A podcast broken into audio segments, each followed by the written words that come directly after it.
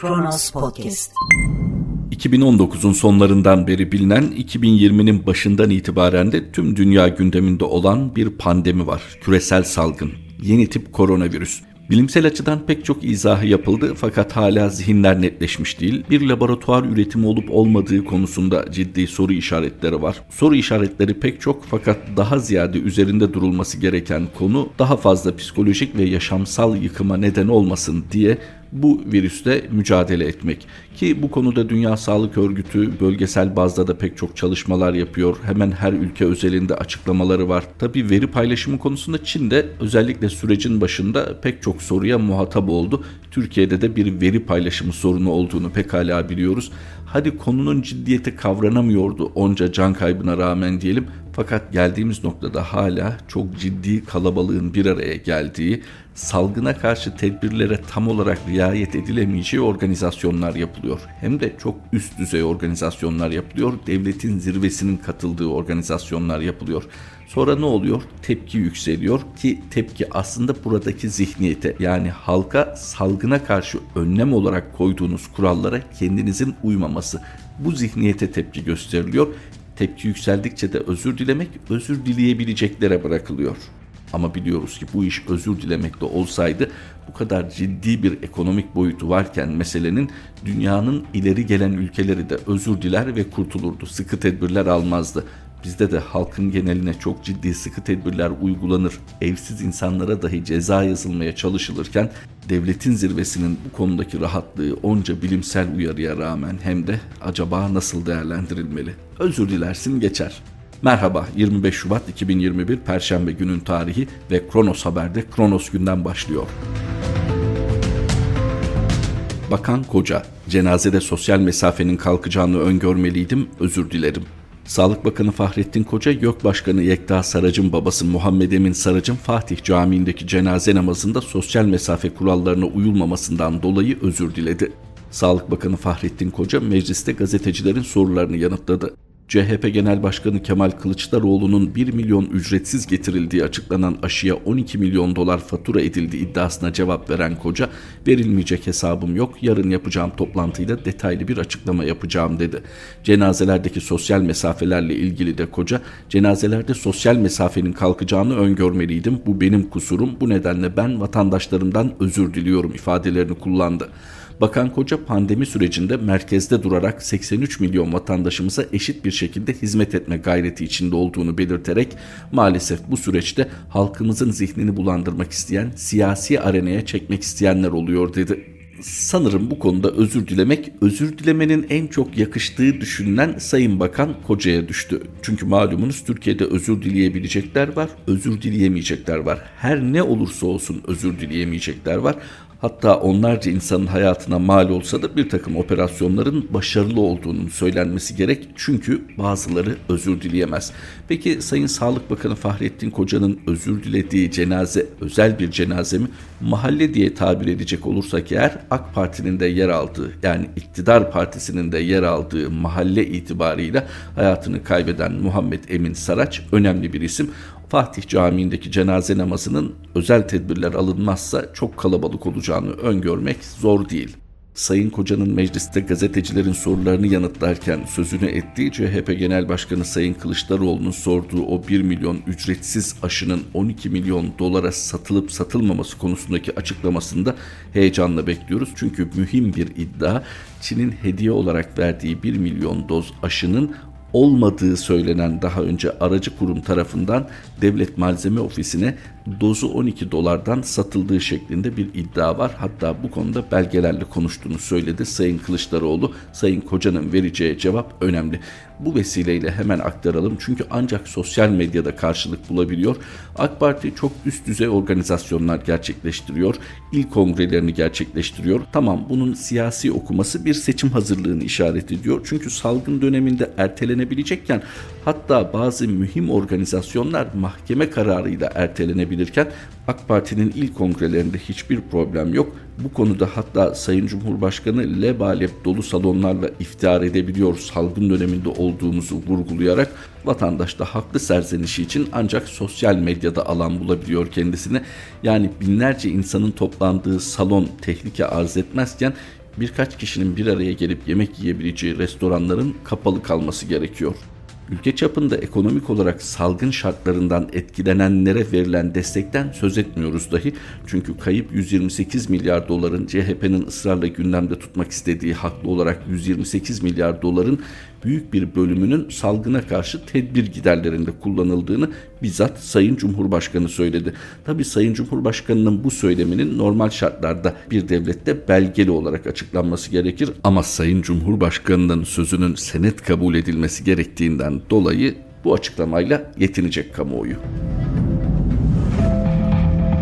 Erdoğan'a Berat Albayrak'a bakan yapmayın diye yalvardım. Gelecek Partisi Genel Başkanı Ahmet Davutoğlu Berat Albayrak'ın bakan yapılmaması için Erdoğan'a yalvardığını belirterek şimdi Sayın Cumhurbaşkanı'na sormak istiyorum iyi mi oldu kim kazandı dedi. Erdoğan'ın aileme saldırıyorlar eleştirisine ise Davutoğlu ama aile siyasete girdi mi o dokunulmazlık kalkar. Siyaset ve devlet hayatında herkes hesap sorulabilirdir dedi. Partisinin Fethiye 1. Olağan ilçe kongresinde konuşan Davutoğlu'nun açıklamalarından bazı satır başları şu şekilde Berat Albayrak'ın başarılı çalışmalarının damat sıfatı yüzünden anlaşılmadığı yönündeki sözlerini eleştirmiş Sayın Davutoğlu ve güler misiniz ağlar mısınız demiş. Ben başbakanlığı bıraktığım 2016'da Merkez Bankası'nın 118 milyar dolar rezervi vardı. 86 milyar dolar da yükümlülükleri ve borcu vardı. 32 milyar dolar net rezervimiz vardı. Peki damat ne yaptı? Damadın göreve geldiği Temmuz 2018'den ayrıldığı Kasım 2020'ye kadar brüt döviz rezervimiz 85 milyar dolara indi. Merkez Bankası borçları ve yükümlülükleri ise 133 milyar dolar. Yani eksi 48 milyar dolara düştü net rezervimiz. 32 milyar dolar net rezervimizi harcadı damat bakan. Ayrıca 63 milyar dolar ek borç yükledi. Toplamda 95 milyar dolarlık bir açığa sebebiyet verdi. Bir de ihracatçıların getirdiği dövizleri kullandı. Toplamda 128 milyar dolar bu damat tarafından buharlaştırıldı. Peki damat gitti şimdi ne durumdayız? 45 milyar dolar eksideyiz. Sayın Ahmet Davutoğlu'nun açıklamaları bu şekilde.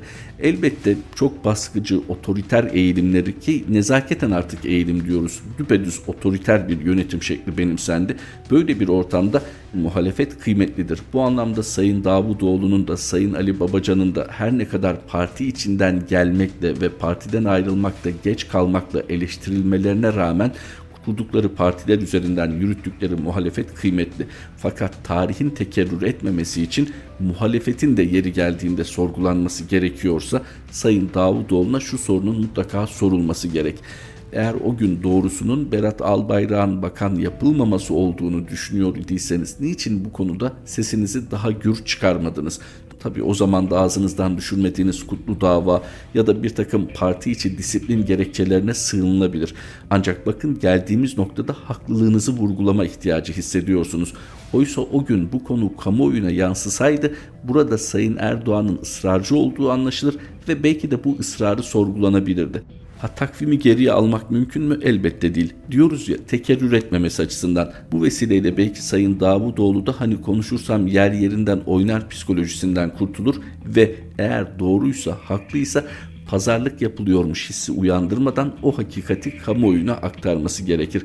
Çünkü Sayın Davutoğlu'nun da ifade ettiği gibi aile bir şekilde siyasete müdahil olduktan sonra ya da doğrudan siyasete girdikten sonra artık o ailenin sadece bir yönetici ailesi olmasından söz edemeyiz. Bugün kalkıp Cumhurbaşkanı damadı Sayın Berat Albayrak'la ilgili bu açıklamayı yapma ihtiyacı duyuyorsa her şeyden önce kendisiyle çelişiyor demektir damat oluşu başarılarının ya da diğer vasıflarının önüne geçmiş. Ama bakınız onu sırf sizin damadınız diye birileri zorla oraya getirmedi. Siz damadınız olmasına rağmen oraya getirdiniz. Kasım başında sosyal medya üzerinden istifasını veren Sayın Albayrak'ı savunan argümanlardan biri şuydu. Ne yani damat olması onun siyasete atılamayacağı ya da devlet yönetiminde vazife alamayacağı anlamına mı gelir? Elbette gelmez. Fakat bu konuda sadece Türkiye'de değil dünyada da bir takım hassasiyetler var ki Türkiye'de de bu konuda geçmişte çok olumlu yaklaşımlar oldu siyasiler tarafından olası eleştirilerin önünü kesmenin yolu elbette o yolun hiç açılmamasıdır. Şu iddiada bulunuluyorsa damat Berat Albayrak dışında Türkiye ekonomisini ayağa kaldıracak 2023 ve daha ileri hedeflere bu ekonomiyi taşıyacak donanımda biri yok deniliyorsa ayrı. Öyle miymiş? Öyle olmadığı yine AK Partililer tarafından Sayın Cumhurbaşkanı'nın hata yapmadığı ekonomide gelinen noktada damat Berat Bey'in payı olduğu şeklinde eleştirilerle ortaya konuldu.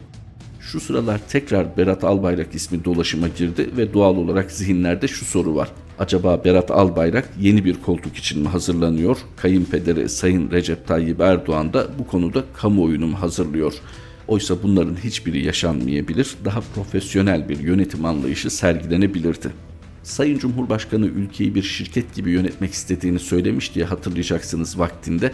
Şunun vurgulanması gerekiyor. Şirket gibi yönetecekseniz bile bu bir aile şirketi değil. Türkiye Cumhuriyeti Devleti'nden söz ediyoruz vakıflar, dernekler üzerinden aile üyelerinin isminin bu kadar ön plana çıkması ne kadar doğru? Tamam hayır hasenat işleriyle uğraşıyorlar diyelim fakat nedense başta yerel yönetimler olmak üzere onların vakıf ve derneklerine bilabedel bunca taşınmazın aktarılması, yurt içinden ve yurt dışından yüksek miktarda bağışların aktarılması meselenin çok da masum olmadığını düşündürüyor.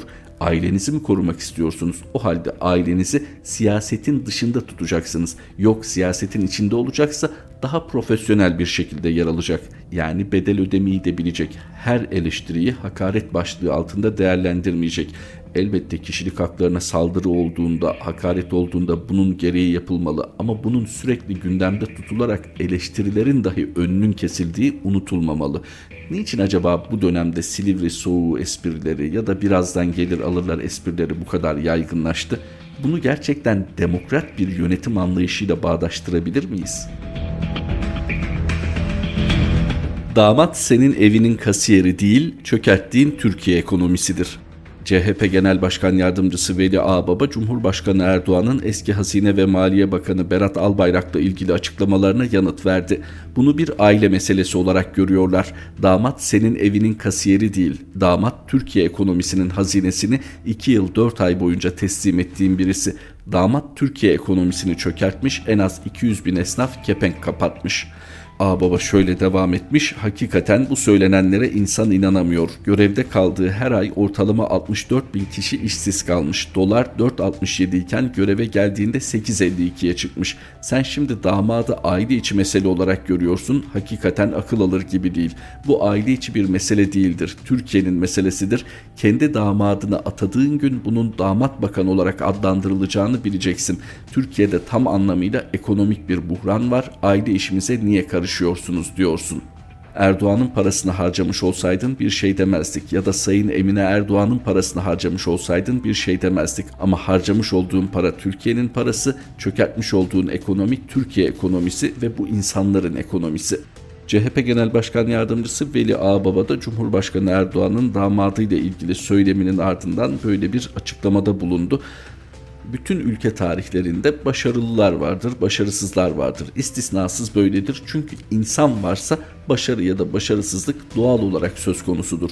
Burada en az idari başarı kadar üstünde durulması gereken konu Kasım başında istifa eden bir bakanın 100 küsur gün sonra tekrar ortaya çıkması ve ortaya çıkış gerekçesi de kendisine yönelik bir takım hakaretlerde bulunulduğu iddiasıyla dava açmak, habere erişim engeli getirmek.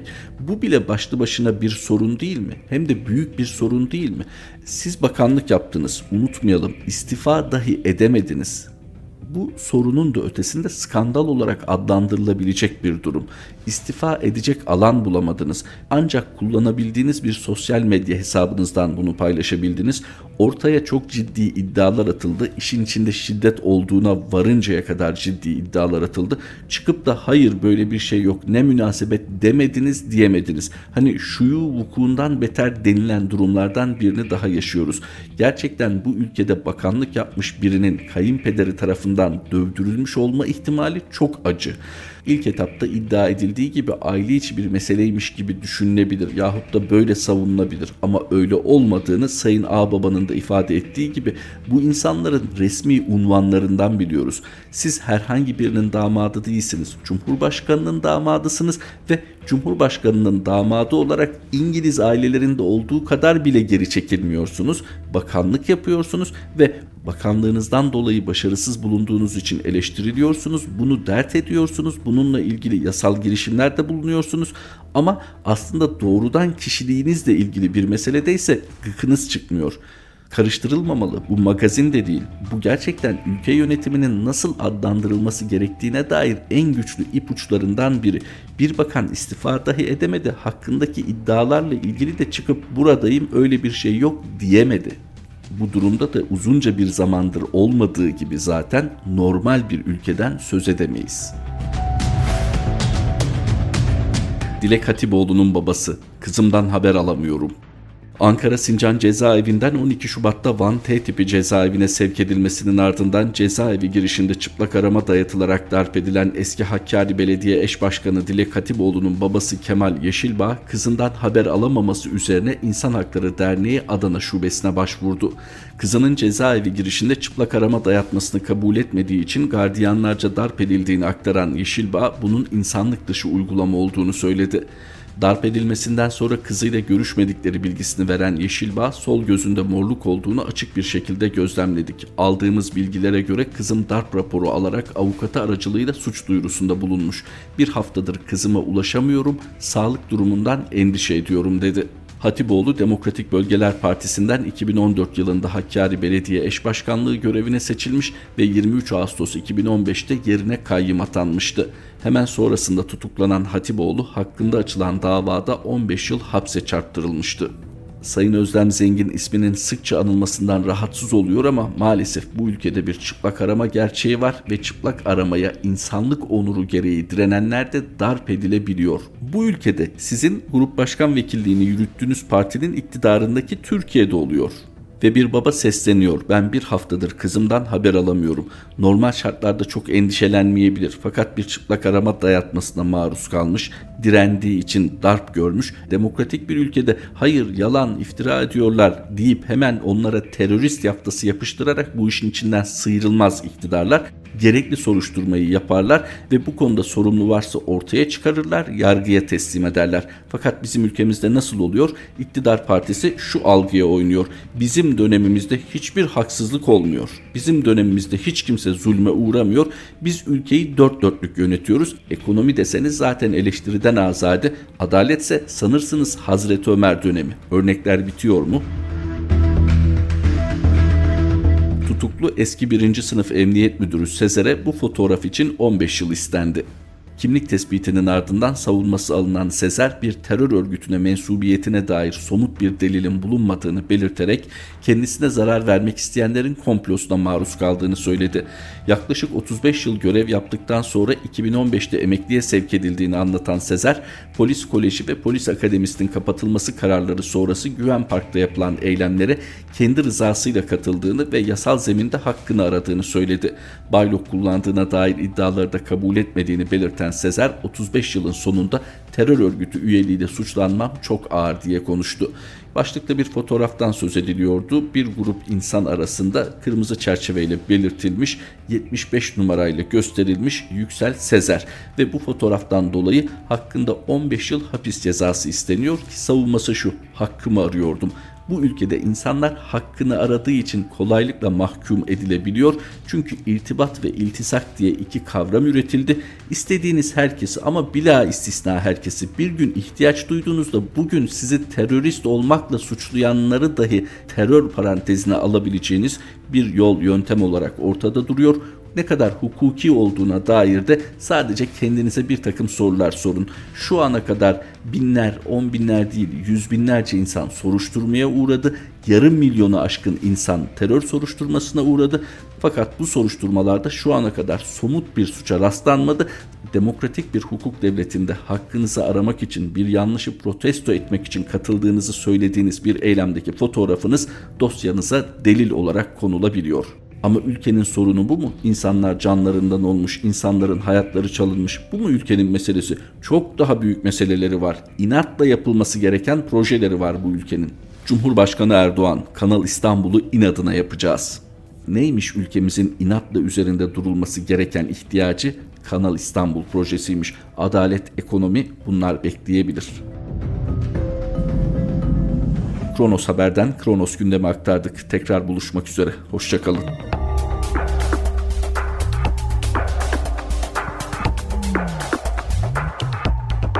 Kronos Podcast